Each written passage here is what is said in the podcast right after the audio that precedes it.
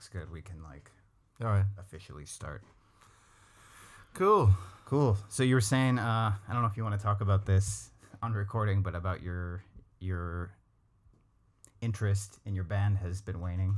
Yeah. Well, that's a Creative of a, differences. Indeed. Well, you know, I've been in this band for shit going on like six years now, and at first I was I thought it was like the perfect band, you know, but it turns out that the musicians in the band don't really care so much about the structure of the music and actually making a song sound good rather they just want to show off on stage and show off their technique and yeah it's kind of been dis- disheartening for me You were writing all the music, right? I am still writing all the music, but you know, I get you know, the the bassist and uh, other members of the band.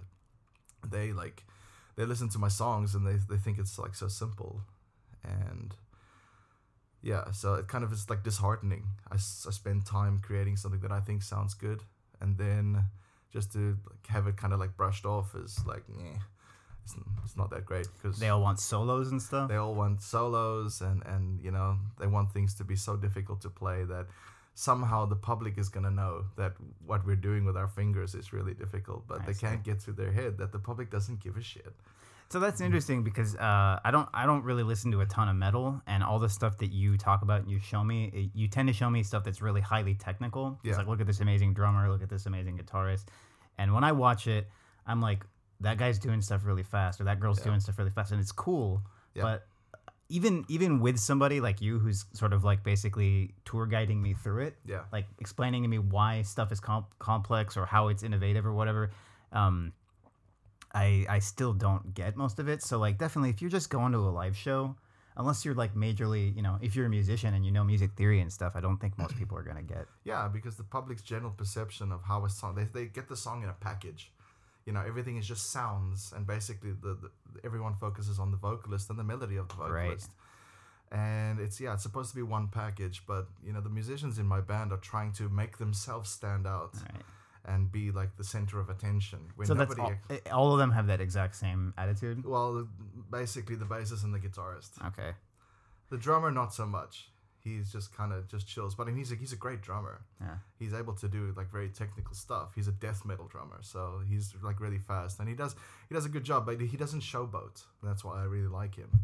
But yeah the bassist and the other guitarist they just want to showboat all the time it's interesting because there's a lot of like personality stereotypes with musicians. I would imagine like if you if you're gonna have a personality that showboats, they're probably not gonna be attracted towards being a drummer because the drummer, you know, on stage they're usually in the back yeah and they they they carry the song, right? basically yeah. Um, whereas the guitarist is the one everyone's watching. yeah we have a bit more leeway to to kind of you know express ourselves where the drummer has to be basically the backbone of the entire song Yeah. Well, it's good he's not the guy who wants solos all the Yeah. time. yeah that that would suck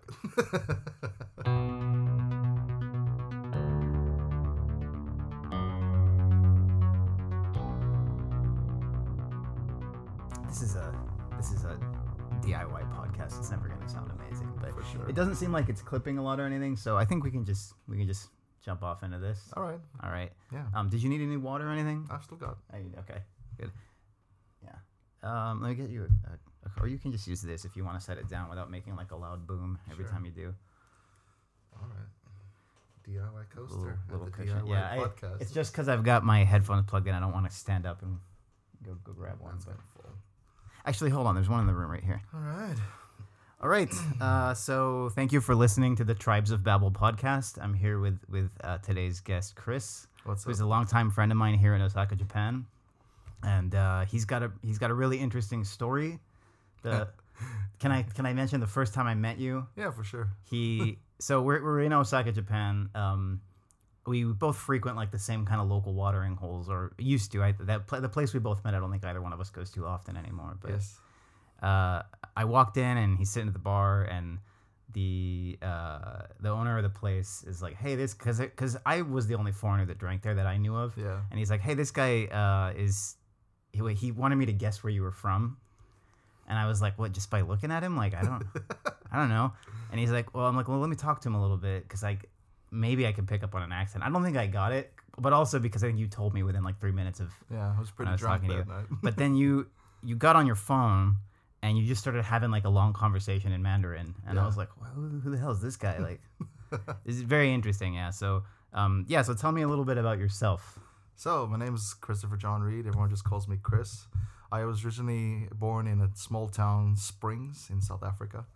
Uh, I grew up in grew up in South Africa, and um, by the time I was 18, I dropped out of university and I landed up in uh, in China.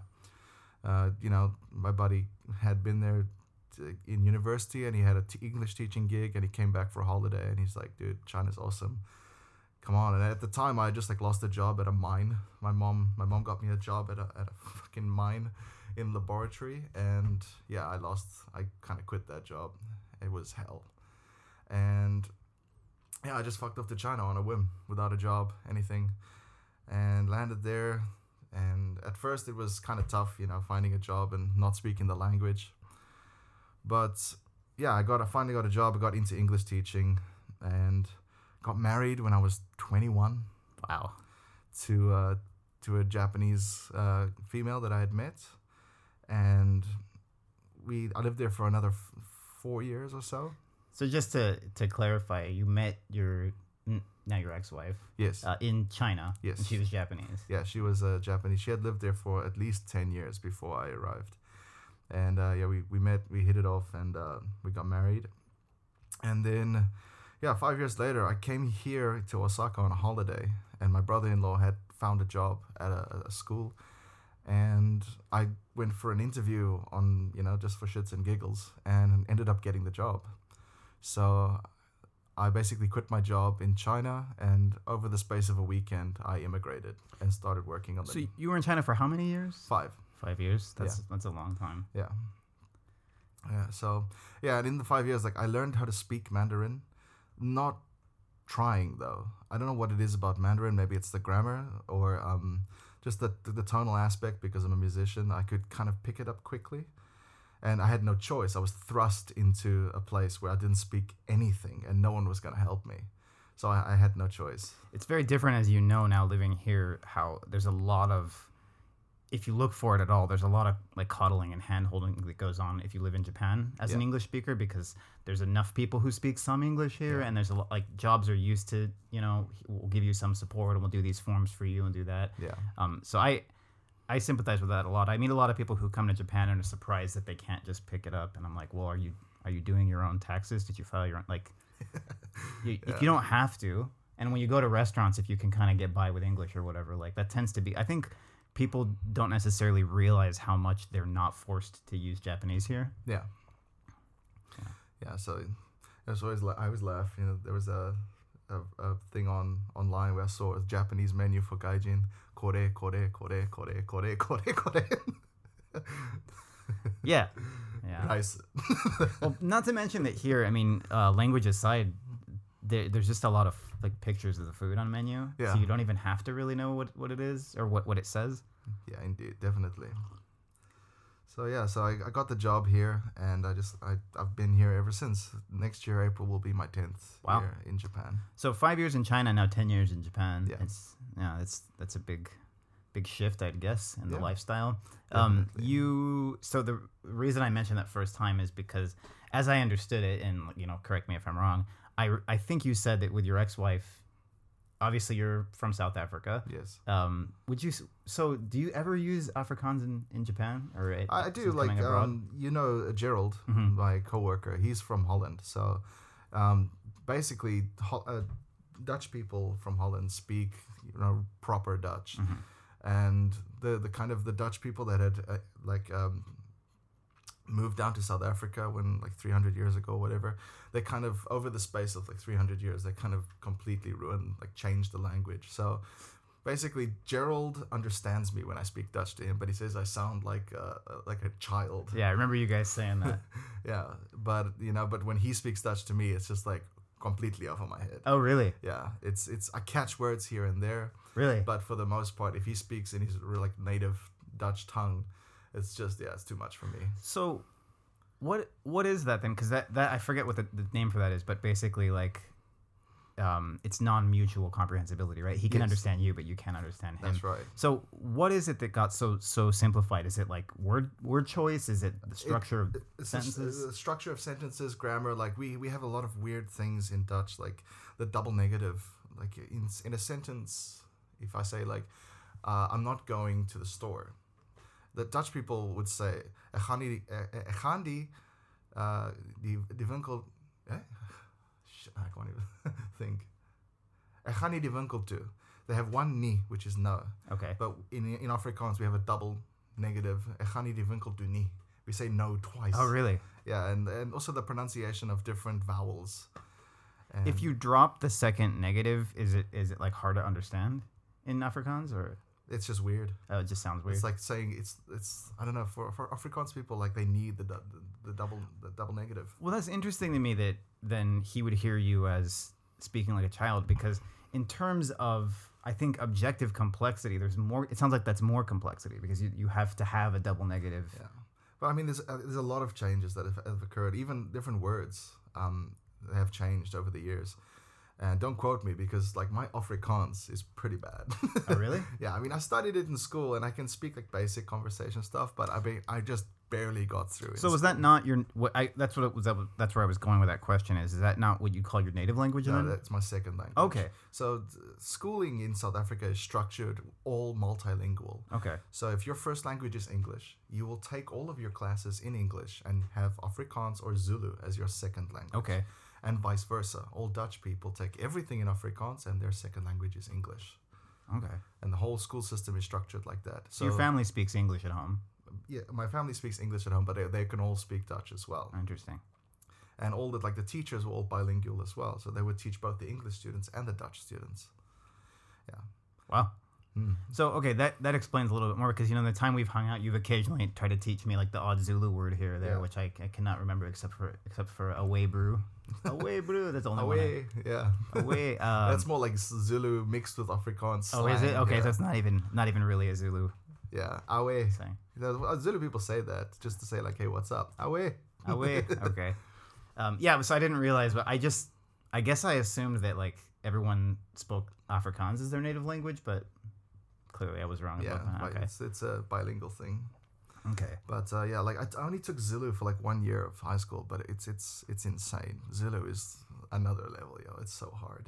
Yeah. There's the pronunciation, the way you have to roll your tongue and click, and and it's it's really hard, and it's complicated language. Yeah, so there's something to talk about. Um, why I was saying five years in China, ten years in Japan, and and what I was gonna say is that with your with your ex-wife, what I found really interesting is you guys are a rare couple uh, in terms of the the you know the way your relationship was structured. Yeah. Um, with with regards to language, I think I've known people in the U.S. in situations like this, but you're the only ones in Japan I had met, uh, which is that you lived in Japan. She's Japanese, obviously. Her native language is Japanese. Your native language is English, but your lingua franca at home was Chinese. That's right. Yes. So yeah, we when we met each other, sh- I didn't speak any Japanese and she didn't speak any English. So we only had Chinese was the common language between us. So yeah, we just stuck with that, and it became like this weird hybridized Sure. version because she would started learning English and started sprinkling English, and I started learning Japanese and sprinkling Japanese into it. So nobody could understand what the fuck we Right, were, because- talking about. no one else needs to be able to understand you guys. It's just it's your own language essentially Yeah. at that point. Yeah, so it was pretty interesting. Ah, that's very interesting. So you mentioned that um, Mandarin was I don't want to say easy, but you kind of just naturally picked it up. Yeah, I don't know what it was, man. Like again, I got thrust into it, so I had no choice. Basically, my first year there, because taxis are so cheap, I would I would um just take a taxi to work every day and basically a taxi ride to work was the same as a bus here in Osaka. Oh, okay. Yeah, so I would basically just the first thing I ever learned to say in Chinese is "niga shushama," which is "what is that." That's a uh, really good first phrase to know. Yeah. yeah, and I would just sit with with drivers and just ask them questions with a book, like "What's that? What's that? How do you say that? How do you say this color?" And I would just write this shit down, just words. And I, I started there, and then as I was like trying to converse, like I would start to pick up little like, oh, this is how they use verbs, and oh, this is the, the negative, and this is the past tense.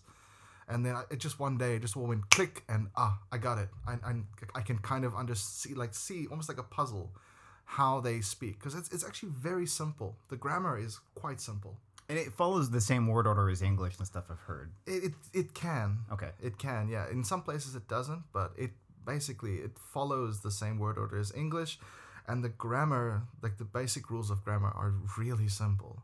Like if you want to say negative, you just add this word to every verb regardless of context, regardless of tense. Hmm. You know, you want to you want to speak in the past tense, you add this at the end of a verb and now you're in past tense. Right. You're, so you're not conjugating verb stems and stuff. It's No. just just a verb plus a past word. Yeah. So it's it's it's simple. So like, if- you know, about I think it took me like a year and a half, and then suddenly it just kind of clicked into place, and I could have like full on sentence conversations with people. So that at that point, I just kind of worked on my vocabulary, and as my vocabulary grew, the little nuances of the grammar that I hadn't done yet kind of just also fell into place. Yeah, that's really it's a really interesting process. And you you've told me um, that you found Japanese a lot more difficult to. It's it's inc- it's insane. Like I I've struggled since I got here, and well, I haven't really. I kind of gave up a, a lot of times. I you know I got you gave me books as well, and I try to read through the books, and it's just it's it's hard. It's much harder. I had the impression that I was just gonna come here and it was just gonna click like it did in China, but no. It's taken me nine years to get to the small little level of Japanese that I have now, where I mm. can call somebody and like make an order or. I was gonna say you sounded good just now when you when you showed up. You got a call on your phone, and I, hmm. I didn't wasn't eavesdropping. I sort of went into the next room, but I could hear you talking, and like you sound a lot better than the last time I heard you like carrying on a conversation in Japanese. Yeah, I've been I've been working on it a little bit. You know, just kind of questions and answers, rather than learning big grammar stuff. Like uh, let's just do some when questions. Well, as I'm sure you you learned learning Chinese the way you did, like you don't need to know all the grammar to hold a conversation. Like you said, if you have the some basics down or you can express yourself, it, you know, for example, in English, maybe you can't say things the exact right way, but you can get your point across. Yeah. Like I I know go to store tomorrow still gets the point across. Yeah. Like even if you can't figure out how to say I am not going or I will not go or whatever. I mean that's a silly example, but I think there's a lot of that where it's like at a certain point once you can communicate like you're you're now functional and then you just have to iron out some mistakes. Yeah. I feel in Japan though, like that's one thing about the differences between speaking Chinese and speaking Japanese. In Japan, you can get away with speaking kind of broken, chopped up Japanese, Oh, and yeah? for the most part, people will get you. Like understand. Oh, he's a he's a foreigner and he's trying his best, but we can kind of grab his words and maybe get sense out of it. In Japan? in Japan. Okay. In China, in China, in Chinese, you cannot make a mistake. Tonally, you can't make a mistake. Right, because it's a totally different word. Yeah, because right? if you make a tonal mistake, you you just like you know you, you said pumpkin instead of something else. Wow. you know, so that's that's the one thing. But again, for me, uh, being a musician, um, the, my my accuracy with Chinese it comes from my my ability to look at Chinese tones as a melody. So I wouldn't learn tones for single words. I would get common words, put them into a sentence, and memorize the whole tone shape of a sentence. And that's how I could remember how to speak properly with different uh, sentences. Because you know, I didn't go out and learn like all the jargon for different things. I speak basic conversation, but I speak it really well. Yeah. That's really interesting. Um, and I so there's, there's an interesting thing there about now that you've been you've been in Japan twice as long as you were in China, and you're still finding Japanese the more difficult language. And in my case, I I've never lived in China. I've never even really uh, traveled in China, but you know, so I've been to Taiwan or whatever, and I've been around like Chinese speaking people, obviously in other parts of the world because there's big Chinese speaking communities in lots of countries. Um, and it never struck me as a language that I could figure out. Yeah. Whereas Japanese, so I, I came at Japanese after having studied Spanish um, in school, and like my my mother's side of the family speaks Spanish, and being around Spanish a lot, and kind of understanding it. You know what I mean? Like I don't speak it very well, and I don't perfectly understand it, but I mean I can actually Spanish as well because it's similar enough to, to English, and and it's you know got a lot of uh, common roots, and it's written using the same alphabet. Like I can open a book in Spanish and, and like figure out a lot of what's being said. Yeah. Um, and so I came at, at Japanese after learning Spanish, and I was immediately like, there's a lot of stuff about this language that's easier than Spanish. Really. And it shouldn't be, you know, in, in theory, because it's it's way farther away in terms of historical development and, and cultural development than English is. It doesn't have a lot of the same rules as English. But one of the things immediately about Japanese that I was like, okay, I'm going to be okay in this language was that there's not many irregularities. Yeah. Like if you learn the rules, the rules are your friend almost all the time. And like it, I don't think that's true in any European language. Yeah. Just because there's been so much admixture. I mean, English, like we, we both teach it. Like if you try to get into the weeds of English grammar, you say like, okay, this is the rule. Immediately, anybody who knows any English is like, but what about in this case where it's not? Yeah. Like, I before E, except after C, Yeah. except in a bunch of other words, and you know, Yeah, um, there are so many convoluted uh, rules that just don't. That it's it's not square and perfectly fits in a box. It's it's very pliable. Yeah. So for me, for the way I learned with Japanese, I was like, okay, if I can just remember these rules, it's sort of like memorizing, um, like coding Yeah. or like sports rules or something. If you just remember uh, the relationships between things and the rules, like that, for me, that was a lot. That that did a lot. Where I was like, okay, I I, I just got to remember this stuff.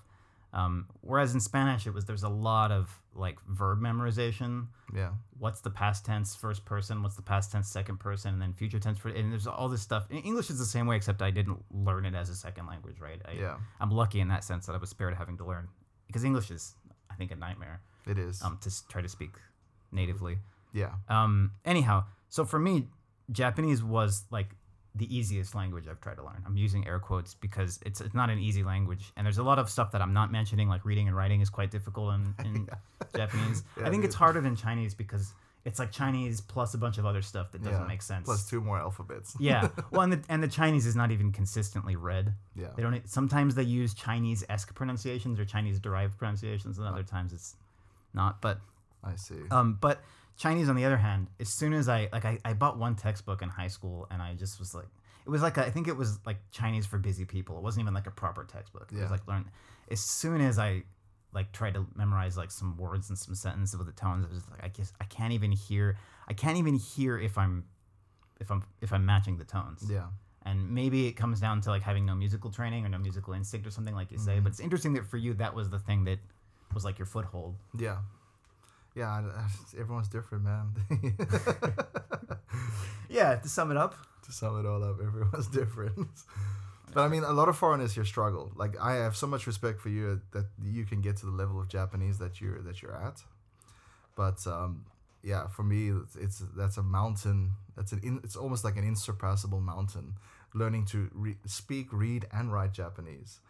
It's just like yeah, I've got better things to do. I can get by and you know maybe go paint a picture or something. Well, I don't know if it deserves that much respect. I mean, kind of like we're talking about, it's not. It's not as though, like you say. I think probably learning Japanese was in a way less work for me than it has been for you. And le- like Yeah. learning Chinese would be a lot more work for me than it sounds like it was for you. For whatever reason, hmm. it's interesting how that works. I wonder how much of it comes down even to like brain structure and stuff.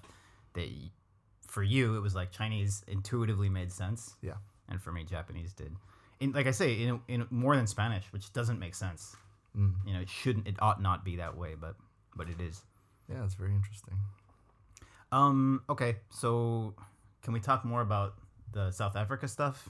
Yeah, sure. And and uh, it, it- Afrikaans or Afrikaner? So Afrikaans is the name of the language. Okay. And people who speak okay. Afrikaans are called Afrikaners. Thank you. Yeah, and Dutchman is a, quite a derogatory term in South Africa. Really? Yeah, yeah. You you know people from Holland you call them a Dutchman, but uh, yeah, in South Africa don't call Afrikaans people Dutchmen. Even when speaking English, it's it's Yeah. rude in English. Yeah. Okay. Yeah. Wow. It's like it's it's same as like the Afrikaners call us. Well, it's another derogatory term. They say Rooinek, which means redneck. Oh, interesting. Okay. Yeah, because the British all got rednecks being in uh, being you know in the sunlight. So wait. So so to Dutch Afrikaners, British are like pasty. Really. Rednecks. yeah. Really, really. That's interesting. yeah and yeah but it's it's a it's a it's a difficult language to pronounce you know I've, of course I've, I've taught you some words but like the g makes a ch sound and r is a, a rolled r and um yeah it's interesting it's a very interesting language and i'm trying to like that's why i i, I try to speak as much dutch as i can with gerald just trying to hold on because i don't want to lose it completely Sure. Yeah. you know it's something from my heritage that i should uh, hold on to Yeah. So how does how does being a multilingual society in, in South Africa shake out? Like the only country I've been to that has that kind of a structure is probably Singapore. Yeah. Where there's where there's a lot of there's a lot of different native languages in people's homes, but then they have to kind of come together and use English in schools and in, in workplaces and stuff. And they've developed their own sort of hybrid kind of patois of it in, Yes. in Singapore. So what what's it? So you say classes are multilingual and they're they, they're matched to like if you if your native language is English versus Afrikaans Yes. versus Zulu. But I, I I guess the, the the most widely spoken language in South Africa is English, and of course it's it's weird how it manifested how apartheid manifested into the culture of of uh, everyone in in South Africa, where you know before my time, everyone's like more people it was basically English Afrikaans, that was it, and then after apartheid ended, of course, then you know they uh, the black people were given rights, and of course, you know, their their language and their culture prospered. But uh, it's it's strange because you know, for example, my parents have we still have like maids and gardeners. Hmm. We've they've we've always had a maid or an- a gardener, and you know, not to sound you know kind of bad, but yeah, they're they've always been black because they come from a you know poor society. So I mean, we, we pay them and we treat them well. They're not they're not in like indentured serv- Sure. servants or whatever. They, it's their job, and we pay them a salary. But it's it's weird because I've met some like like gardeners, for example, that only speak Dutch. Hmm. They speak no English Really? because they grew up in apartheid Hmm. and they worked with only Afrikaans people during Right. that time. And then you know I meet others that only speak English and Zulu or Xhosa, and it's it's weird. So during apartheid, then I'm assuming they were probably not educated in Dutch. That's No. just they worked with Dutch families. That's and- right. Yeah. Okay. And nowadays, everyone gets that same kind of education that you were talking about. That's so- right, yes. Okay. So most people they go to public school, and uh, yeah. So there, I mean, there are different kinds of schools. We have all English schools as well. We have all girls' schools, all boys' schools, and then we have the bilingual schools, which are the I think the most uh, predominant in South Africa w- with regards to public schooling. Hmm. Yeah. And how about in in workplaces? Like you said, you worked at a mine, and, and that's probably a big industry in South Africa. Office offices, factories. Like, what's the kind of the main language? That's English. English. Yeah. Okay. So basically, the, the the top of the pyramid is English. Everyone needs to learn English, and then of course they have their the other languages as well. Is there any resentment from that? I mean, like you say that the the uh, Afrikaners say was it Roitnek? Roy, Rooinek. Rooinek. Uh, I, I don't know. I'm I'm just gleefully repeating this this derogatory phrase. I apologize. It means nothing to me. But um, whatever. so I mean, if there's if there's a derogatory term for like British descended people or or English uh, speaking people, is is there a lot of resentment that the main language is English? Well, I mean, that was I, th- I guess it was a word that's it's quite old. I mean, we don't. I mean, if if an Afrikaans guy called me a, a Rooinek, I just laugh. You know, it doesn't really mean anything Okay. to me. I, I, I guess uh, also the culture and the the people with regards to like English and, and Afrikaans are also a little bit different. Afrikaans people tend to be more Christian, so therefore more conservative. Whereas you know English people tend to be a little bit um, less conservative and more like left wing almost Okay. Yeah so yeah there's there's that cultural factor that also gives the language you know these derogatory words or you know these kind of phrases it gives it more of a punch Mm. you know if, so if, a, if an afrikaans guy called me a rooinek i wouldn't care anything of it but if i called him a dutchman he might get upset with me Interesting. Yeah. Okay. And how about the? I don't know. Is it when when we when you talk about the black population there? Is it one ethnic group or is it several? Uh, it's yeah there's a lot Okay. So basically, the the, the two biggest or kind of tribal uh, ethnic groups are the Zulus, uh, which you've heard of, Mm-hmm. and the Xhosas, and that's the name of their language. Good luck to me trying to trying to reference them. Yeah. Talking. To, yeah. Say it again. Xhosa, Also. yeah, the Xhosa people, and they are the, the, the direct descendants of the Khoisan people. Their language is basically derived from the Khoisan. Okay. It's written with the exclamation point at the beginning. No, it's XH. XH, XH. okay. But they have three clicks. okay. Yeah, I don't know. Like I don't speak any Xhosa, but they have a and then another like an S sounding. Wow. And uh, yeah, these are different like consonants Wow. in their language. And yeah, the Khoisan language is just otherworldly. I mean, that that, that language is like fifteen thousand years old. So where? So the Osa are in South Africa. Yes. Are they in other countries around South Africa as well? Or are they? I guess so. Yeah. and But then the Khoisan are are the elsewhere. the Khoisan are basically they're the, they're they're our Native Americans. okay. they are they were the first people in South Africa before the Zulus, before anybody, and um, they were hunter gatherers in the deserts of the Kalahari. There's a big like you know kind of semi desert Mm-hmm. Sahara kind of area in the middle, closer to like the Eastern Cape, Okay. and they have been living there for fifteen thousand years, and they still some of them still live exactly the same way that they did fifteen thousand years ago. But of course, things happened, and there are now we have other tribes. We had, I guess, I'm not too familiar about the history of South Africa, but I'm guessing that there were other tribes that came down from different parts of mid, uh, cent- central and northern Africa, and kind of pro, pro, mm, what's the word? Like their culture also like kind of grew and changed. Proliferated. Pro- that's the proliferated. Yes, their culture and their language. So there are eleven official languages Okay. in China.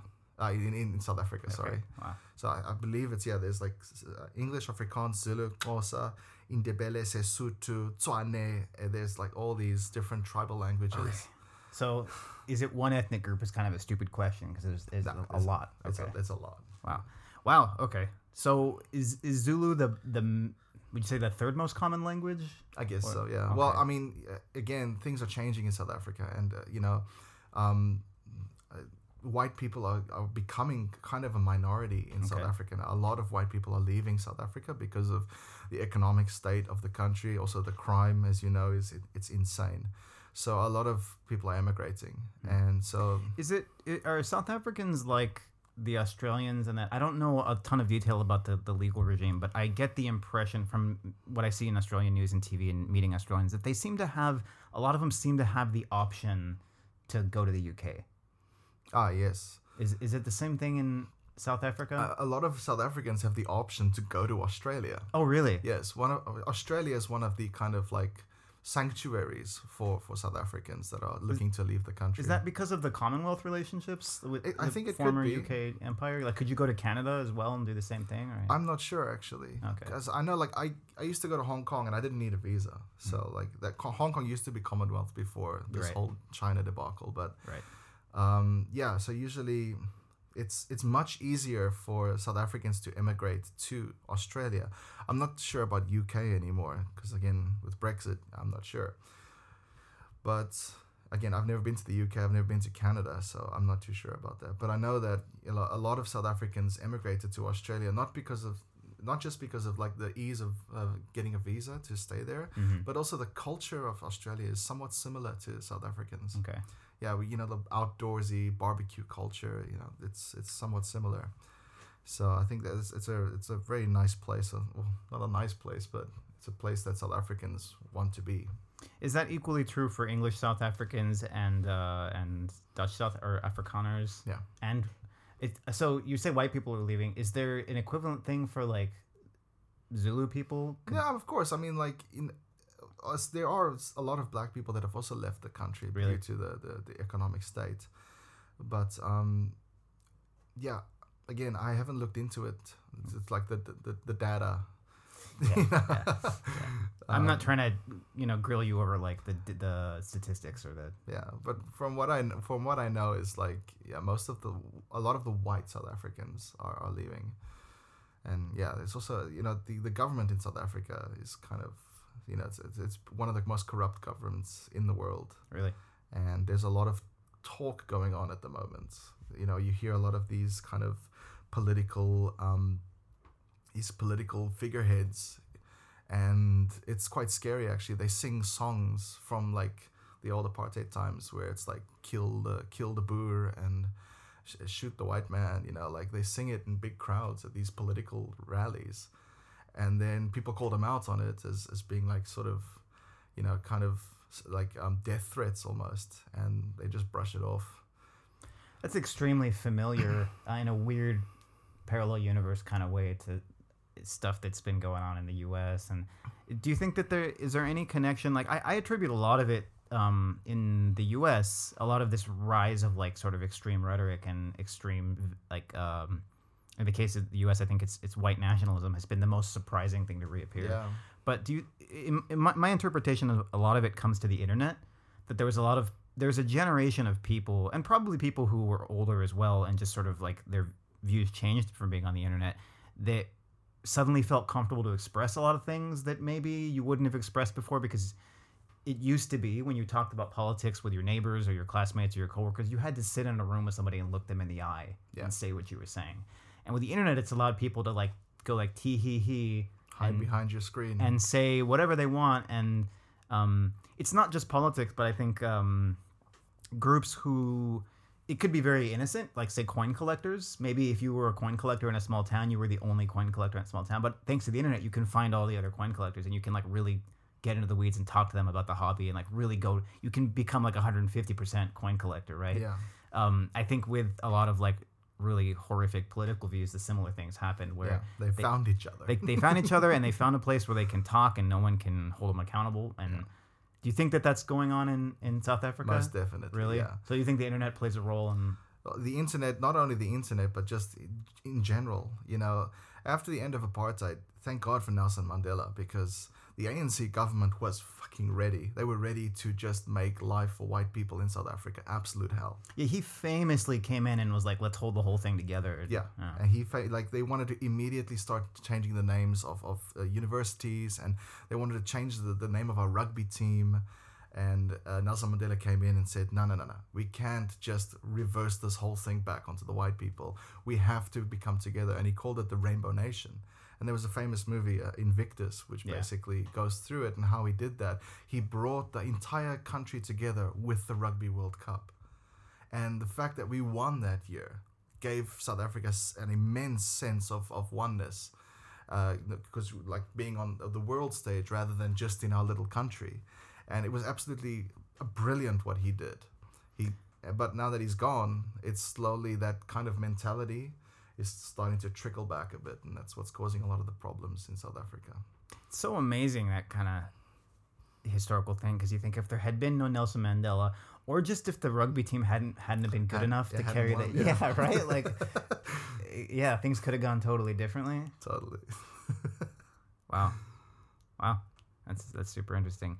So um so in that case then the Zulu groups as well still primarily use English in we, so okay, I, it's it's weird to say primarily because I think part, one of the projects of this podcast is to show how language fills different corners of, of life. But um, so you said in business in the workplaces, English Sure. is the primarily. When you talk about these groups, um, they, like political groups and stuff, within say their own rallies or their own political parties, are they also still predominantly, predominantly communicating in English, or would it be if, if it's a if this group happens to be mostly Zulu people or mostly Afrikaners, do they do they then use Zulu or Well, you see, with with regards to like the political rallies, like um, they're mostly entirely black, and a lot of so a lot of the time they use um, Zulu, and but I think that they also use English to basically like because to facilitate the news.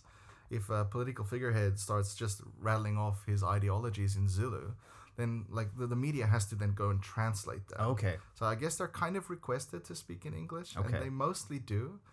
So that creates a lot of interesting opportunities, and I think coming from a place like America where it's it's not not multilingual, Yeah, right? Um, but it's not multilingual Yeah. in the sense that it's not built into the fabric of, of education. right, and there's no expect there's no consensus that people ought to have a right to use different languages everywhere in Yeah. the U.S. In fact, a lot of people find that idea by itself very offensive and, Yeah. and disturbing. And one of the reasons I think a, a lot of um, monolingual, which is most Americans, but a lot of monoling- monolingual, perhaps linguistically conservative Americans dislike the idea that you know a, a language you don't understand is kind of like a secret code to you. Yeah. You don't know what people are saying. You don't know if it's good for you or bad for you, or if it has anything to do with you. And I think people that that are um, prone to those kinds of anxieties, if they're in a room where a foreign language is being spoken, they might almost be inclined to assume the conversation is about them somehow, Yeah. or they're being referenced somehow, which oftentimes it's not. No, most of the time it's not. But you know, it's, it's those kind of people who call English American. yeah, right, right.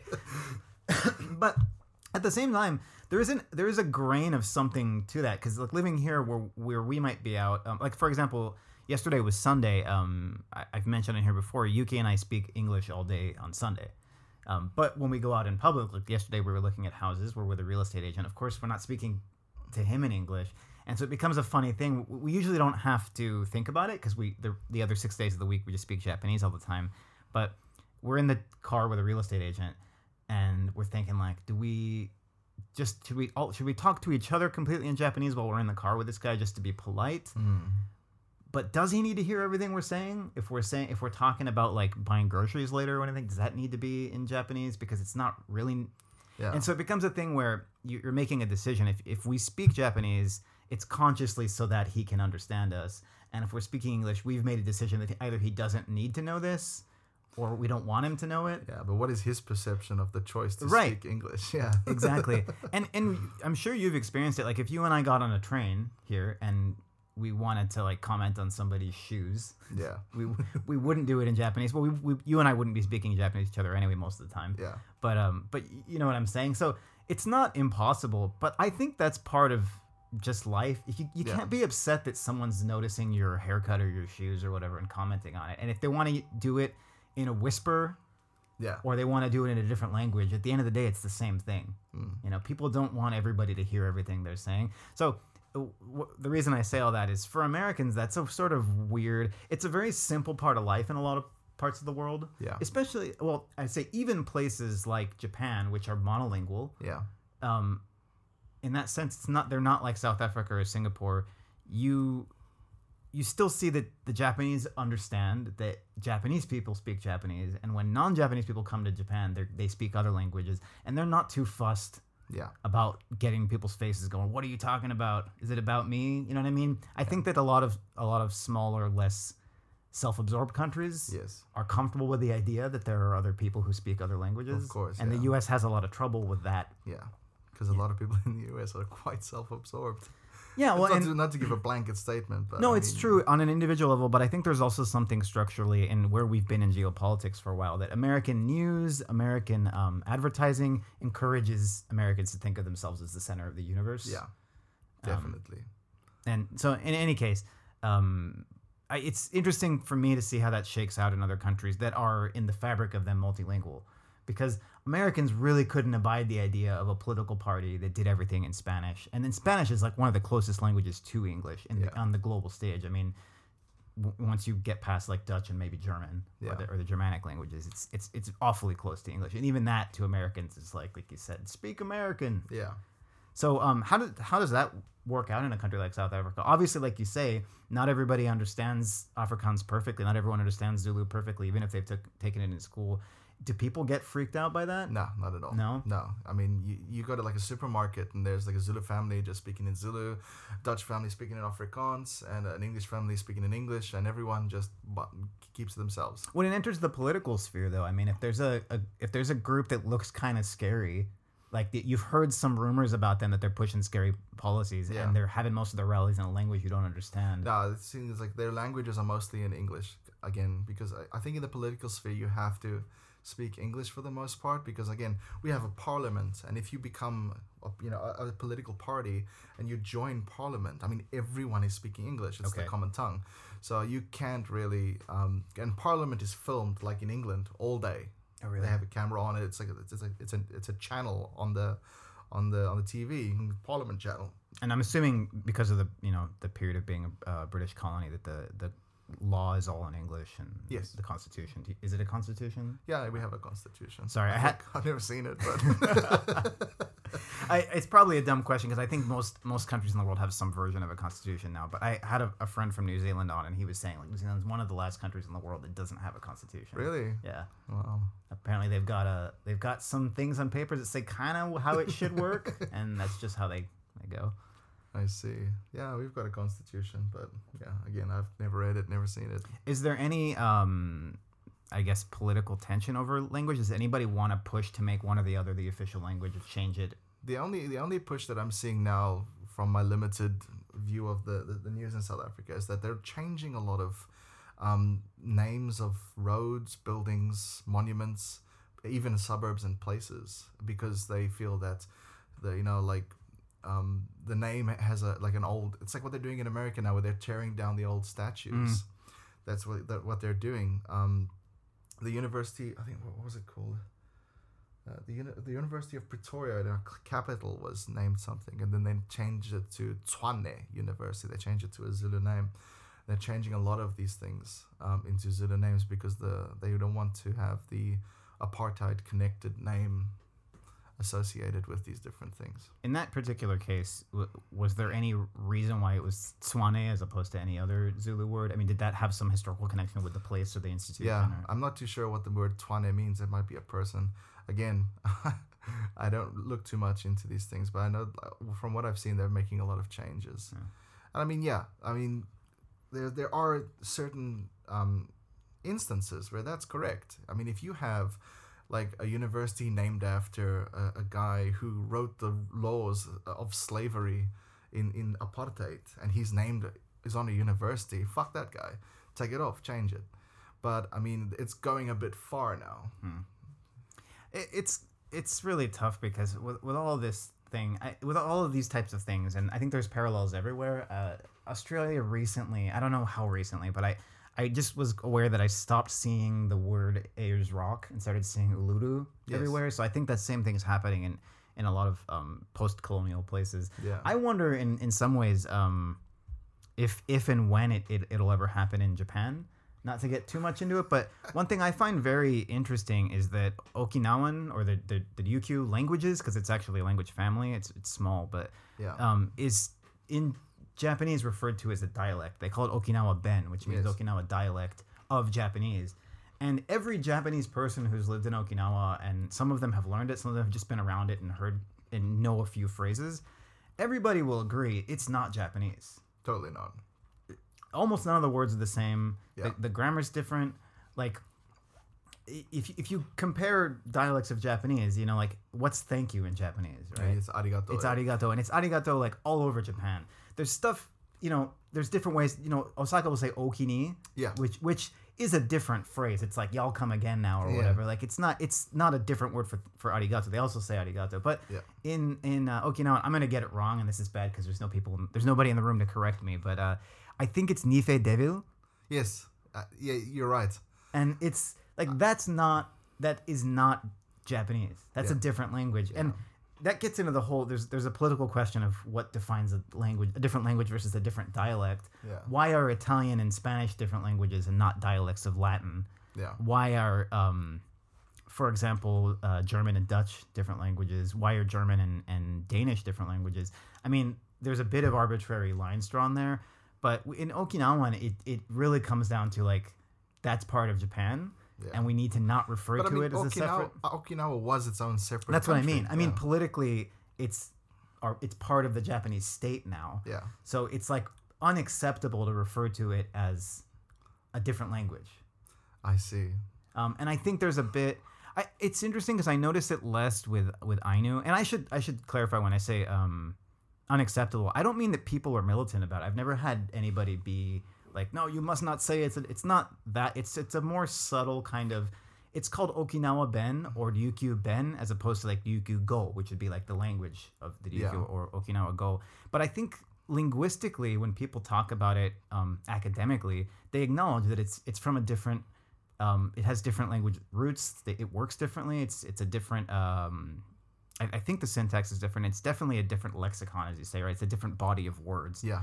Um, but it is referred to as a dialect of Japanese, which I think is just Is that just an accident? Maybe it's just a mistake rather than a conscious choice. possibly, but wow, that's okay. That's innocent. it could be completely innocent and just an accident. But I I tend to read things as having meaning even if they're not fully consciously intended. And Yeah. one of the the things is it's uh, one of one of the ways of reading that, that perhaps is mine is that it's a way of denying that it Is other. it is other that it has a separate Yeah. history or whatever to yeah. it. You're part of Japan now, therefore Yeah, your language is Japanese. It's just a different kind of different Japanese. Japanese. Yeah. Um, yeah. I don't know. I don't remember where I was going with that. Anyways. Yeah. so we can get off the geopolitical stuff, and, uh, and, I, sure. and I want to ask you about because before we got, are you doing okay with the heat? Right, I think that's building up in this room. it's all right. Not too bad. Um, I am African after all.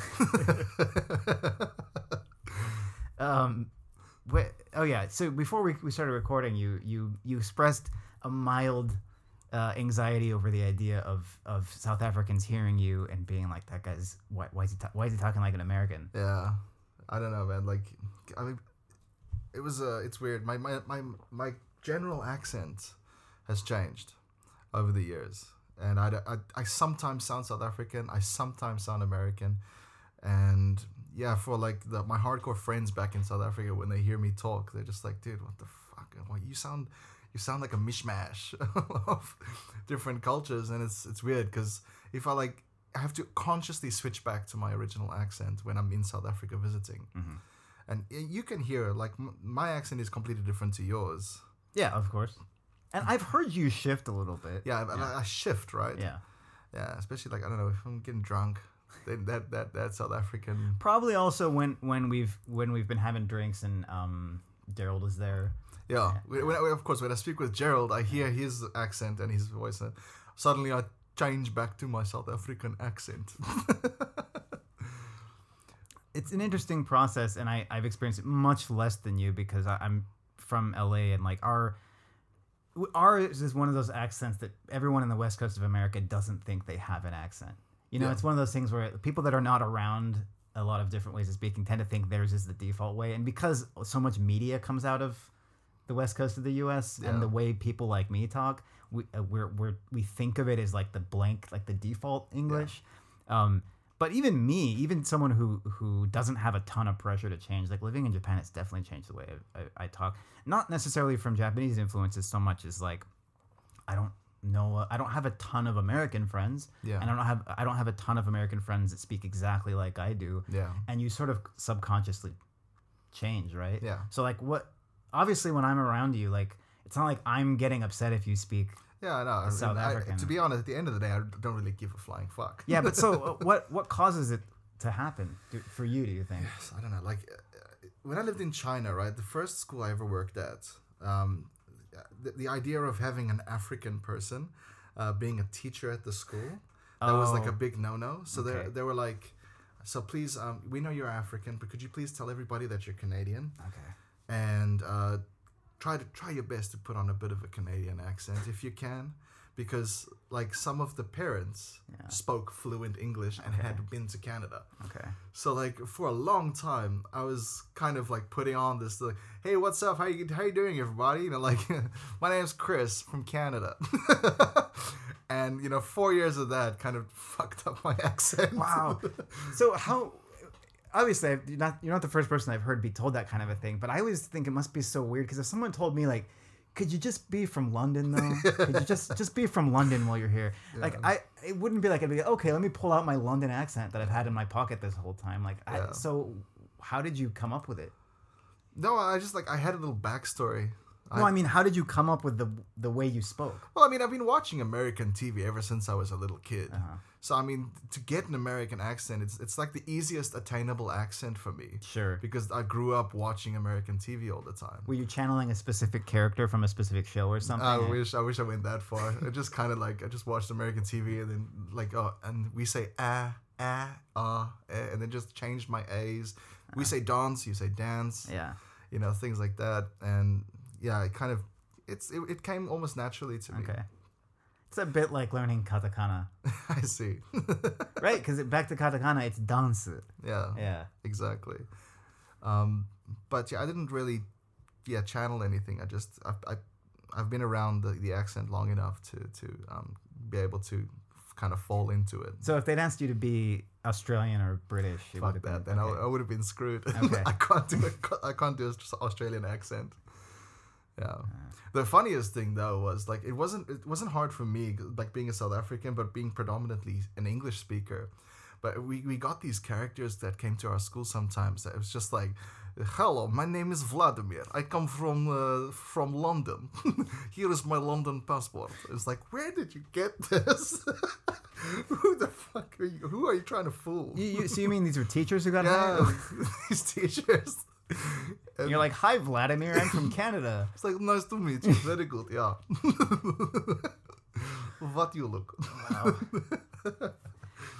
Yeah, East Asia's um, very unabashed about that sort of things that would be sensitive or uncomfortable for at least North Americans. Like, they, they'll just straight up say, and I've worked in plenty of, of offices here. Like, I was working in, in textbook writing and, and editing for several years. And, you know, for this project, the boss would be like, this is going to be like only American English, which you can understand from like a language textbook perspective. Sure. But I've seen it in in schools and stuff too, where they'll just be like, in this school, British English is correct, and everything else is not correct, or American English is correct and everything else is not correct, and um, we want you to speak American, which uh, being American is not a tall order for me, but it's it's still a weird Yeah. like how can somebody who's never lived in America I mean I guess like you say if, if when it comes to the American accent there's a lot of m- media exposure so they can sort of fake it but Yeah. But yeah, some other accents. Well, I guess it's it's only American and English, right? Those are the two like go to. Nobody officially Yeah, no- yeah. nobody wants a you know like a, a New Zealand accent Right. being taught to their kids. all right Uh, I, mean, there might be some niche you know some niche teacher out there that's the guy that the, you know when your kid's going to go study abroad in New Zealand you call him up and yeah. I remember there was one one teacher at our at our old school back in China. Bless his bless his heart. He was Indian and he had a thick Indian accent, but he was a fantastic English teacher. The only problem is all his kids picked up his Indian accent. it was the funniest thing to see little Chinese kids like, "Good morning, how are you today, Mr. Chris?" yeah and that's that's how it happens right yeah. I mean, that makes perfect sense. And, and at the end of the day, like, is it that? Is it that? Is it bad? No, it's not bad at all. I mean, you know, as long as they're learning and having fun, fuck whatever accent you got. Because there's so much of that in the world. Like, um, I remember going to. So my family, I, I got a bunch of family in Mexico, but they're all from Jalisco State, which is. I think it's famous probably mostly for tequila. Um, Guadalajara's there. It's not a huge sightseeing draw to most people. What And- What's that? It's just a city. It's, Oh, I it's probably the biggest city in there. Guadalajara and um. Uh, anyway, uh, but one time my family and I went to Mexico City, Hmm. and we don't have family, so we were tourists there, including my Mexican family. They were there as tourists. I think my my grandmother's some some distant family member had married somebody and and moved to Mexico City, and we were visiting them, and then we did like sightseeing stuff. And we were on this tour with a bunch of uh, South Americans. There was like a Peruvian and some Colombians, and they were all kind of making fun of Mexican Spanish. Really? They because because Mexican Spanish is very it sounds very sing songy compared to like Spain, and I think most of South America leans towards Spain. It's it's an interesting that, thing that happens where Mexico I think got very into its own culture. Yeah. Ve- Mexicans, it's like very Mexico, so they're cool having a very like Mexican accent. The same way Americans don't want to sound British, right? Yeah. um, even if it sounds like sophisticated or whatever. This is how we talk here. Yeah. We're American. Um, whereas I think a lot of educated um, upper class people in South America prefer to sound like they're from Spain. I Or they, they speak a more Spanish lilt of, of it, uh, which sounds different than Mexican Spanish. I mean, one thing famously, um, Spain, they everybody lisps. It's like part of like a lisp is built into the language. Or I guess you could say that's just how the S is pronounced there, except that Mexican Spanish, which split off before that became fashionable in Spain, doesn't have the lisp. So you can really hear that difference. Hmm. But Mexican Spanish also tends to talk like this. It's Oh. very like Wavy. yeah, I don't want to. I don't want to. I do a shitty job um, imitating it. I don't want to sound like an idiot, but it, it's there's a there's a rhythmical like up and down to it that you don't hear in other dialects, and all the the Peruvians and the South Americans were all laughing about it like during this trip in Mexico, and that's the first time it hit me. I was like, oh shit, like this sounds weird. Like them, Mexican yeah. Spanish sounds weird to them. And that's just everywhere, right? I Yeah. went to Denmark, and my my an old um, friend of mine uh, from college who studied abroad in the U.S. She was telling me that in, in Denmark they'll make fun of how Greenlanders talk because Greenland's part of Yeah. Denmark, and and they have apparently a different dialect, and Yeah. they sound like hillbillies or something the equivalent. In, Well, yeah, it's like, it's like it's like us hearing a first guy from like Scotland with a thick Scottish accent. Like, at the, you know, it's not even sounds weird. You have no idea what the fuck he's talking about. Yeah, that was it. Well, you know, we, we went to Scotland for our honeymoon, and Yes. for me, it wasn't too bad. I think maybe li- living outside the U.S. for uh, several years, it sort of broadens your horizons. You start Sure. getting more comfortable with it. So I didn't I didn't find Scotland too tough, but Yuki definitely. There was some times where she's like, actually in Denmark before we went to Scotland, we ran across a Scottish couple. The, they were selling mead. It was some little tourist thing, and and we were both drinking mead, and the Scottish guy was saying uh, he was talking to us, and because we, we mentioned we were going to Scotland next, and he we talked about like oh you know, but it's beautiful here, like it's it's a lot colder in Scotland right now, blah blah blah blah, and we were talking for maybe five minutes, and then he walked away, and like we were kind of excited because we were going to Scotland, and I was like oh that's cool. He just gave us some recommendations of places to go, and Yuki's like I didn't understand a word, I did not understand a, a single word that guy said. Yeah. Um, so yeah, Yeah, for sure. yeah. Um, anything else? I think we've we've. Mine, I'm sure like. Maybe I can have you on again in a, in a future episode, and we can we can mine the depths a little bit more. But I think we've done a good. We've, we've covered some things. For sure. Yeah. I can- I mean, anytime, man. I'm free. Yeah. This this first season I've been really trying to just do it conversation style and this is a new project for me. I'll, hopefully I'll get better at interviewing people and No worries, man. get more out of you, but Yeah, we we done what? It's a whole hour, man. yeah, we did. We did an hour. nice. We'll, we'll say that was what we were shooting for, so Yeah. mission accomplished. Uh yeah. Thanks, dude. Sure, Pran. Sure, no problem.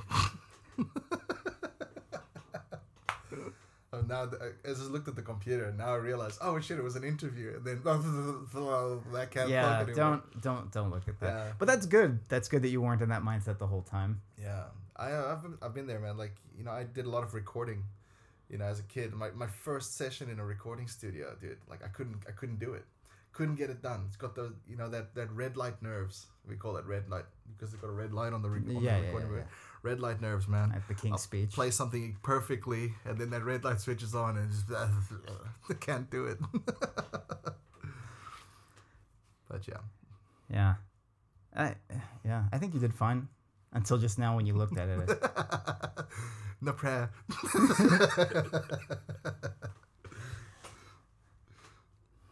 I but I can cut around stuff Sure. as well. Just trying to trying to think if there's anything else the language wise. So how about now? Do you do you use Chinese much anymore? No, not really. Hey? After I got a divorce, well, I mean, I, I still play around with it.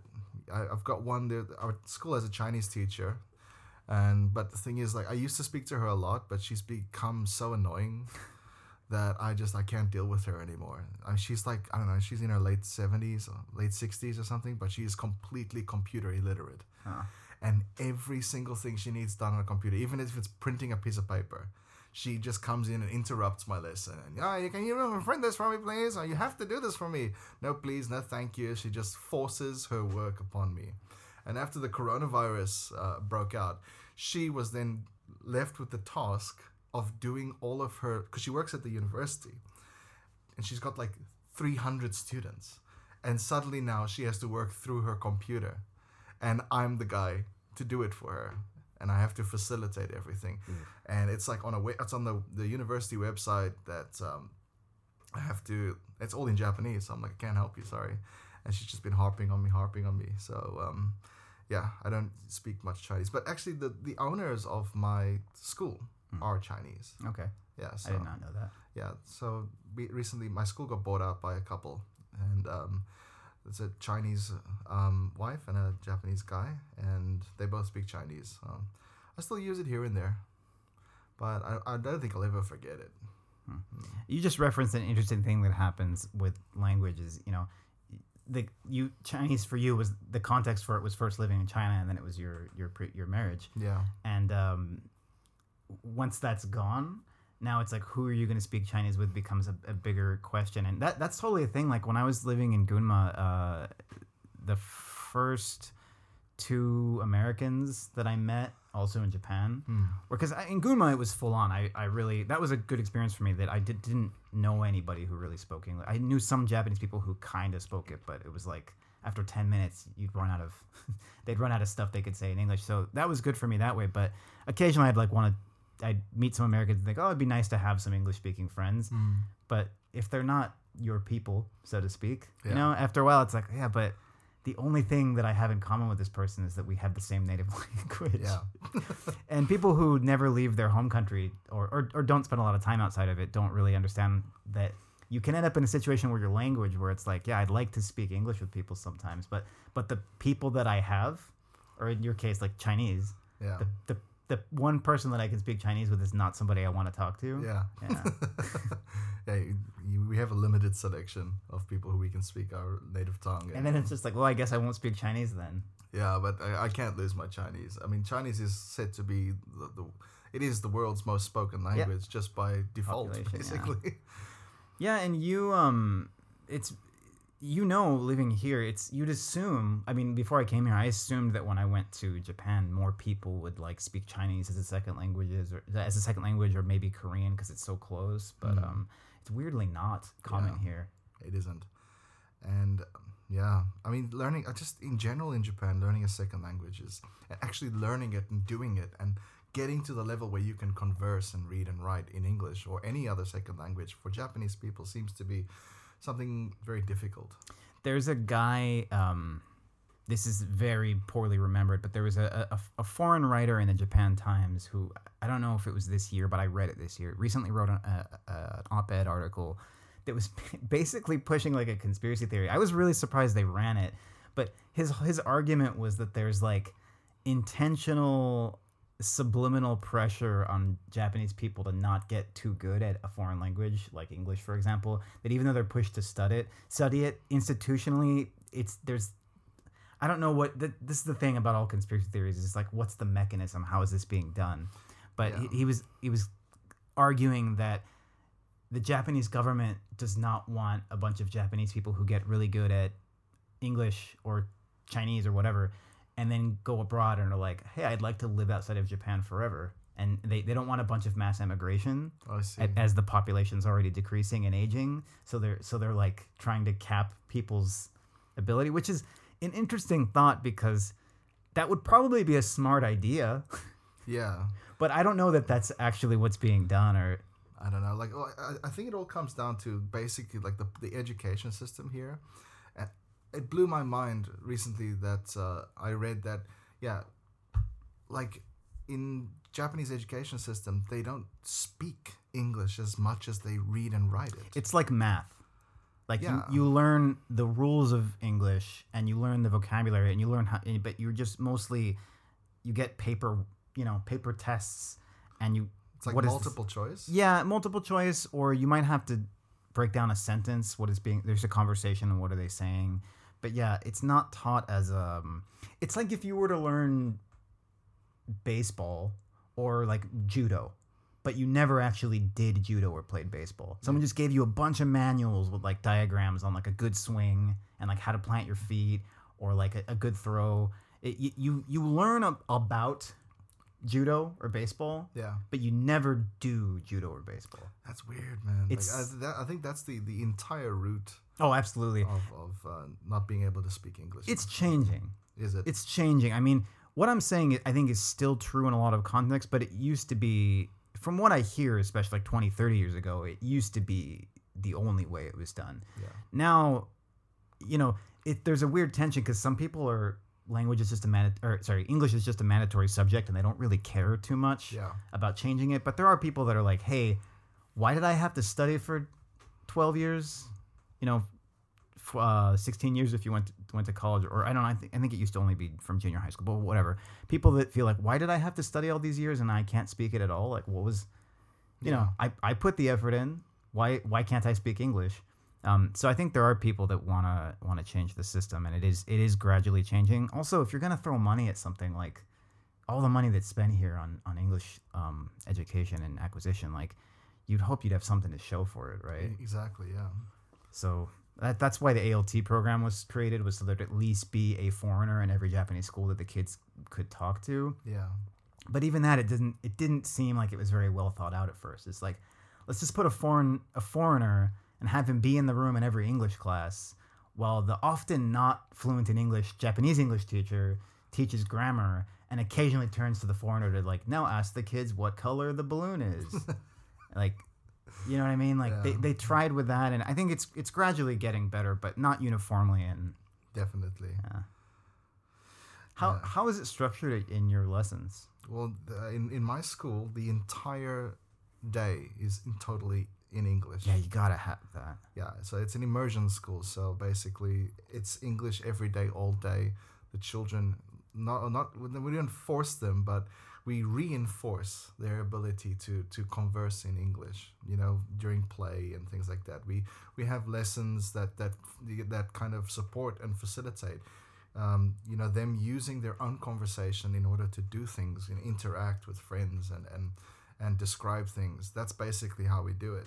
and then there's only one day a week that has Japanese lessons. Only like 45 minutes. That's the only time they speak Japanese during the day, and then two Chinese lessons twice a week.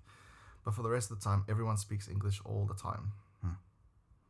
I saw a kindergarten. It may, it may be commonplace, so forgive me if it's like if you're like, yeah, that's exactly what we do. But I, I a friend of mine who worked at a um, an English kindergarten Yeah. here showed me some of the the videos that they use for the really young kids, and and the, fir- the very first video was basically teaching them teaching them all these phrases that essentially would be like how a kindergartner would fight, but in English. So it was all stuff like "That's not fair" or like Yeah. "That's mine," and I was like, "That's actually brilliant." Yeah. That's actually brilliant because that's all the words they want to use. Yeah. Like whereas a lot of places would traditionally would, would just give them stuff like my name is John. Exactly. I like pasta. Yeah, so like through through the year, as they come up through the, the, the classes up until my final class, there's a, there's like a list of phrases that they the teachers have to teach the kids, and those phrases are basically structured around the things that they do in the class. So like talking with your friend, uh, this is mine. Oh, here you go. All these different little things, and if we get, even get up to like complex stuff, like, oh, excuse me, could you go and switch on the light, please? Or um, now I want to I want to use this uh, thing. Let's build this like this. We have all these descriptive um, kind of sentences or phrases that we try and build into them, on top of science and grammar and um, spelling, phonics. But yeah, that's where the foundation of like that's why the kids at our school speak. They all they have no issue speaking English. Yeah, I've seen you guys around the neighborhood. Yeah. You heard a bunch of kids I've never seen before going, "That's Ian." Yeah, that's Ian. Where's his dog? Every year, man. Every year we get to the grade two super teacher worksheets, and Ian and Sir Wags a lot. Yeah, you should probably explain it that way. That people are gonna be like, "Why is why did All kindergarten?" right, yeah. So there's a website called su- superteacherworksheets.com. It's a fantastic resource for reading and comprehension worksheets from like grade one level. And there's like a running series of this little kid named Ian who gets a dog, and the dog he names the dog Sir Wags a lot. Uh, it's, a, it's a cute little series of, of stories. Wait, this is existing material. This is existing. You Oh, go- I thought you you named the character Ian. No, no, no, no. This is existing material on a website. And uh, yeah, they, they love Ian. And I was like, by the way, guys, I got a friend named Ian. Oh, okay. And they're all like, does he have a dog named Sir Wags a lot? Sadly, he doesn't. But if he ever gets a dog, I'm going to make him name it Sir Wags a lot. Okay, that makes a lot more sense. For some reason, I thought that you had like just chosen to- your friends' names No, as characters. no. And, There's a there's a, already like so, there's a whole running series okay. on this website. Yeah, so it's interesting. It's like the reaction that was quite cool. You know, like this is the real Ian. He grew up now. Like, kind of like whoa. It's Yeah, because other than the character in the worksheet, they probably don't know anybody named Ian. yeah, exactly. Yeah, I could uh, really be depressing. Yeah, so guys, those worksheets are from a long time ago. I was a different person back then. Sir Wagslot has been dead for very, very many years. Just break their little hearts. No, I wouldn't do that. Um, okay, man. Thanks. I think we'll, we'll probably wrap up here. All right. Um, it's been awesome having you on the podcast. Thanks for sharing all your stories. And, sure, anytime, man. Yeah. Any any cool uh, Chinese or Afrikaans or Zulu phrases you wanna you wanna share before we wrap up? Hmm. What What are some good ones to know? So, so I mean, just give you some Afrikaans words that everyone in, in Afrikaans uses. They're kind of like our slang kind of thing. So if a food is delicious, you say the food is lekker. Lekker. Yeah. And, um, well, if somebody really pisses you off, you can say fuck yo. Okay. F- Folkyo. Yeah. It's just English with an accent, Yeah. essentially. There, yeah. And um, another, I don't know how dirty I can get on your podcast though. Anything. Um, Oh, well, I'll, I'll put a little disclaimer before this part or Sure. something. Yeah. And um, yeah, in Zulu, I'm, hmm. No, I mean, I, I didn't mean to stop you if you wanted to get into something there. Uh, okay, so yeah, if, if you want somebody to go away, Uh huh. you can say futsek, Futsek. futsek. Futsek. It basically means your feet, get them going. That's a good one. and then uh, yeah, we we have a lot of different like weird phrases that are English, but they make no sense at all. Okay. So like we call traffic lights robots for some unknown reason. What do you call robots? robots? and um, yeah, like you know, like a, a roundabout in a in a road. We call that a circle. Just going around the circle. Well, some places say traffic circle, don't they? I don't know if I- that's I that weird, but and then like now doesn't mean now. So if you if you tell your friend like I'm coming now, it means I'm coming in a short while. okay. And then we have now now, which means later. I'm coming later. So what about right now? Yeah, then then it means exactly now. You have to specify. I'm I'm here. I'm gonna be there right now. Oh, okay, okay. All right, and then now is like I'm coming soon, and then yeah I'm coming now now. It's like I'll come in about like two hours or something. Uh-huh. Yeah, but that's yeah that's about it. Maybe There's there's a lot more, but uh, Uh, yeah, I'm sure. can't really think of think of them right now. Ah, one last one. You might you might be impressed with this. Another way to say my friend in English South African, my China. My China. Yeah, Why? I have no fucking idea. Really? There's Yeah, so there's no story that. I don't know, man. So, somebody must have coined the phrase sometime, but there's a there's like a famous phrase from like a movie. It was like, "How's it, my China?" How's it means how's it going, and uh-huh. my China is my friend. But yeah, like What well, movie is that from? I don't fucking know. Is it an old? Is it an old? a- I think it's an older movie. It's an older phrase, kind of like from the the the, the 90s, Okay. early 2000s, where like yeah, people just say like, "How's it, my China?" Lekker brew. Is is lekker only for food or is it? no, it other- could be for anything. Okay. yeah, it's just basically like, like oh shit, this is good. Yeah, Okay. it's like a chicken, like a uh, braai is what we call a barbecue. Braai. A braai. Yeah. Braai. And ah yes, uh, we call booze, specifically brandy. Well, it's called brandewijn, which means the burning wine. Brandewijn. That's a cool word. Brandewijn, yeah. And and we also nickname brandy Marsa milk. Marza milk. Marsa milk. Marsa milk. Marsa milk. Mother's milk. Interesting. Marsa milk. yeah, we have a huge drinking culture in South Africa. So Well, that's uh, whiskey in in Gaelic is is water of life, water of life, and yeah. and vodka in Russian is little water. Little water, Yeah. yeah. Yeah. it would be. It's Because they drink it like water. Yeah. How about uh Chinese or, or Zulu? Oh, Chinese. Zulu, don't ask me about Zulu. I know nothing in Zulu except for Futsak. Oh, that's Zulu. That's Zulu. I think it's derived from Zulu. And, ah, I, I'm going to hit you in Zulu. Lokshaya wena. Lokshaya wena. Yeah. And then just to say hello is Sawubona. Sobona. Sau. Sawubona. Sawubona. Yeah. Wena kunjani is, I think, how are you? Wene kunjani. I think, yeah, but that's all I know. It sounds cool. Yeah, it does sound cool, but yeah, can't speak that for shit. um, and then in Chinese, well, yeah, I guess I can I can swear in Chinese because nobody knows what I'm talking about. But um, yeah, like you, like the worst one to say is like "cao ni ma da." So that's like "fuck your mother" basically. Do I want to repeat it? "cao ni ma da"? Yeah. Taunimada. Am I getting the tones? Taunimada. It's usually said with a lot of anger. Okay. So they don't really care Sure. about tones. Um, and what else? By the way, I wasn't just trying to get rude phrases. I've Oh, you've got me here parroting like awful awful things to say to people. Yeah, well, that's usually the kind of things I say. They are the ones that stick first, right? yeah, Like I, I, I, I learned something very interesting about swear words. Swear words live in another part of the brain.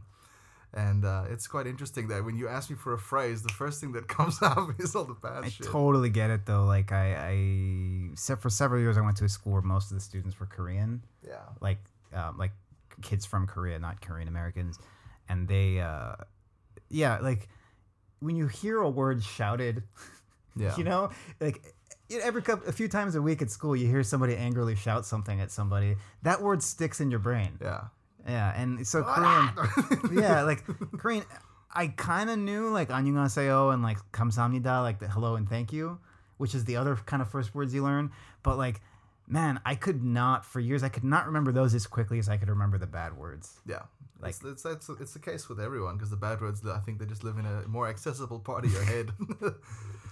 but I'll, okay, I'll teach you some different, like, interesting Chinese words. So for the, for the word for computer in Chinese is 电脑. dian nao. And it directly translates. Dian is electric and nao is brain. So dian electric, electric, Oh shit! Brain. Okay, in Japanese, denno is the same. The same kanji is read yes. the same way. Ah, it's so interesting. And like one of my favorite Chinese words is ziran. ziran, Which means nature. Nature. And okay. zi is like the the word for like self. Mm-hmm. And okay. ran is to do. So it does it by itself, basically. That's the, the Interesting. direct translation. Shizen in Japanese is also the first k- kanji is also s- self. Yes. But I don't know if it, if the second one's the same. That's Yeah. super interesting though. yeah, yeah, yeah. And hmm. Th- Sorry, I, I don't mean to like hijack each one and say in Japanese it's this. It's just really fascinating because when I hear words in Chinese, all these lights go off my brain. They're like, Yeah. oh, that's where that's from in Japanese. Because obviously, like for people who didn't know, Japan didn't have a written language before yeah. Chinese was imported. And so when you don't have a written language and you're using a different language system to write your language, you end up absorbing a lot of that of language course, as well. Yeah. And, and of course it gets changed. Like what was um Diannao? Diannao.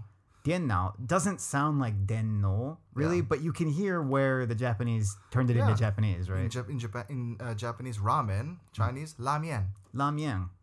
Yeah. Ramen, yeah. Uh, uh, chahan, chao fan. Chao Fang. Uh, another one I noticed when I went to Taiwan was um, they what they call the meat buns there is um, baozi.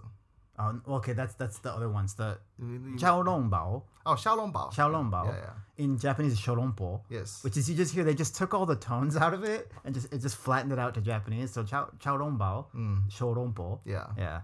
Xiaolongbao actually directly translates to little dragon bun. Right. Right. Right. right yeah, yeah. Yeah. yeah. yeah. What was the other one? You said? Uh, 子. Those are the budaman. The, Oh, those big okay. fluffy uh, things with pork inside. that's just a of them. totally different word then. Yeah. Yeah, man. Chinese is an interesting language. trying to think if there's any other interesting um, words or phrases. Hmm. Ma, if I think of any more, I'll write them down for our next podcast. Was that a little Japanese just now? That ma, yeah. ma. I'm picking things up, yeah. It happens, yeah. Yeah. Starting to say nanka. Those are good. Um, I I always I try with with adult students that are real real beginners. Like you said, your first sentence in Chinese was "What's this?" Yeah. I always try to tell people like, start with that. Don't even worry about anything else. Start with with how to say like, "What's this?" in English. I think Yeah. that's a great word to to know. Definitely. Um, and but people want to skip that stuff sometimes. But I'm like, what's this in English?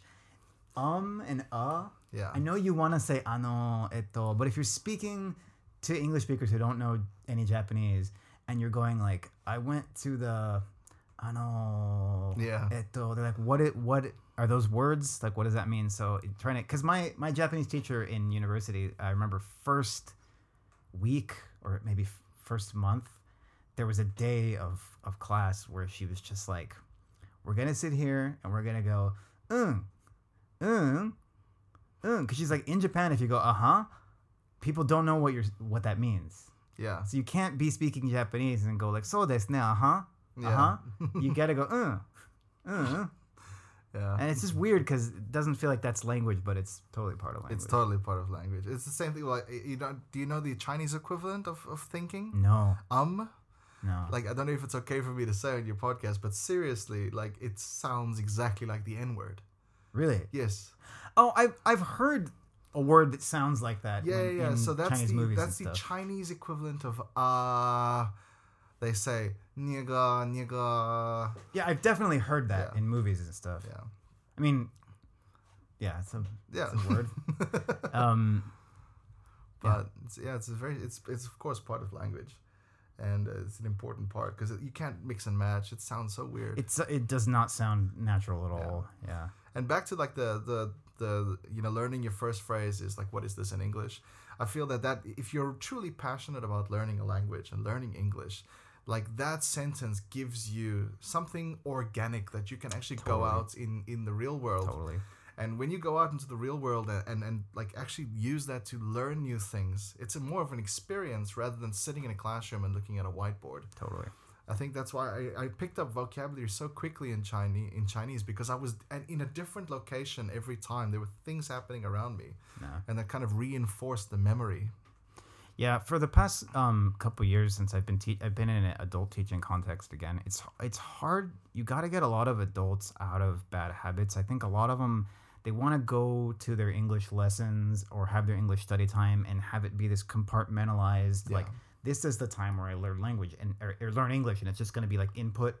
They're just going to get a bunch of English and they're going to use it um, in in that time and then go back out and speak Japanese the rest of the week and that's somehow going to improve their English. Yeah. But like you say, like I, I, I look at it as like uh, certainly a language class or like a language textbook. Um, it, part of its function is to teach you the language, Yeah. but I think most of its function is is to give you a baseline that you can use to then teach yourself the language. Yeah. Like if you can say like what's this in English, or how do you say this in English, or what do you call it when Yeah. blah blah blah blah blah. Like if you got those phrases, you can really have not much else and go figure it out. Yeah. You can just go out into the world where If you're not a, like a shy person and you don't mind like speaking to strangers and just Right. asking like, how do you say that in English? Yeah. Excuse me. And uh, yeah, I mean, There- There's tons of that when it comes to specialized language. If you're talking about any a specific top topic, if you're talking about like say science or history, anything that's that's off the beaten path of daily conversation, um, like I, I learned it with historical figures because I like history and I like to talk about history with people. And I, I'm fascinated whenever I travel, and especially when I first came to Japan, I want to hear what people who were not educated in the American viewpoint of history, what they think about Yeah. stuff. So I like to hear that stuff. And it's interesting to talk about, for example, European or Chinese history with a Japanese person because their pronunciation of European place names and Euro- European pa- people names are a Japanified, Japanified version of the correct European pronunciation. Like they call Vienna Wien, and they call see, yes. um, they, they call Florence Firenze. Like they Yes. they're it's based on the real pronunciation in that language, Yeah. but they've like adapted it to exported it. Yeah. so there's a bunch of steps you have to go through. If I'm thinking like uh, Greece, for a long time I could not remember it was Grisha, Yeah. which yeah. So I would I would be saying uh, Greece, Greece, Greece, and they're just like Greece. like Greece, like Yeah. Greece for a car motor. yeah, like gr- what are, you, what are you talking about? Um, but there's a lot of that sort sort of stuff, and then Chinese is the reverse, where English we learn all the Chinese place names and people names from the Chinese pronunciation, and we've like anglicized it. Yes. Whereas in Japan, they they read the kanji in the Japanese way. So like uh, Mao Zedong is mo takuto in Yes. Japanese, and that's only Japanese. Yes. That's not a real Chinese pronunciation at all. It's just the, the strange thing for for um for for Chinese is that for like all place names and and things, they actually make new words. So like they don't say America, they say 美国, and they make oh yeah. they make basically they translate. Meikuo is it's rice country, right? It's the same in in uh, Japanese. Beikoku is the same kanji Yeah. because koku is country. It's the same as guo in, in Chinese. Yes. And then bei is, is but it's even weirder because in Chinese they call it that because May sounds like the May in America. I I'm think that was the but syllable yeah. Mm-hmm. they heard was May America, so they went with May. And then in in Japanese that kanji is read bei, so it now no longer even sounds like the thing it was originally imitating. It's beikoku, which is rice country. Like Americans, the last thing they would expect that Chinese and Japanese people call them is rice country. but yeah. Yeah, it's interesting. Um, what about? So you said they, they make they make names. It's- I, I'm assuming like for example, um, like Beijing, or I don't know. Is it Beijing is the modern name? Peking is the old name, right? Pek, uh, uh, Or is it Cantonese and uh, uh, Peking is Cantonese. okay, So Beijing is is Putonghua. Uh, Putonghua means standardized Mandarin. okay. so Beijing is what is it like north something? If I remember the, yeah, the so kanji correctly, North uh, capital. North capital. I think so. Yes. So when with Chinese kanji is Bei also just the standard word for north? Yes. Okay, so they don't change when they when they become place names. Yeah, think so. Japanese is all funky that way.